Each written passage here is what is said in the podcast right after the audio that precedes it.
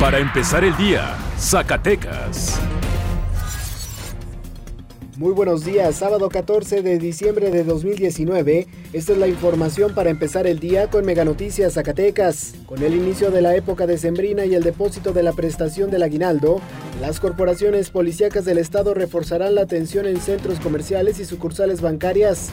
De acuerdo a Ismael Camberos Hernández, secretario de Seguridad Pública del Estado, la vigilancia se reforzará en la zona conurbada, en los centros de mayor flujo, sin precisar cuántos serán los elementos que participarán. Como medidas de seguridad al acudir a un cajero o una sucursal bancaria, recomiendan no aceptar ayuda de terceros, revisar el cajero antes de realizar un retiro, no utilizar celulares, gorras o lentes oscuros al interior,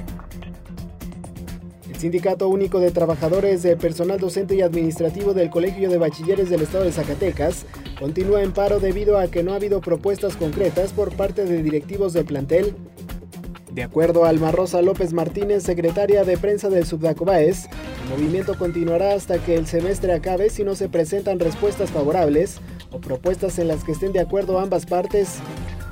El paro indefinido en las oficinas centrales, así como en los 40 planteles del Estado, busca que el colegio sea apoyado económicamente al subir el presupuesto para el 2020 o bien se regresen las prestaciones que se intercambiaron durante el convenio firmado en 2017. El gobernador Alejandro Tello tomó protesta a María de las Mercedes de Vega Armijo como directora del Archivo General del Estado de Zacatecas.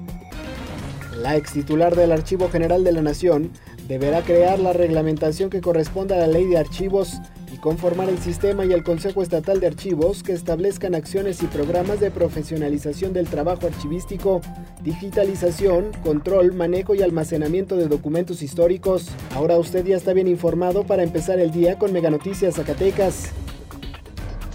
Para empezar el día, Zacatecas.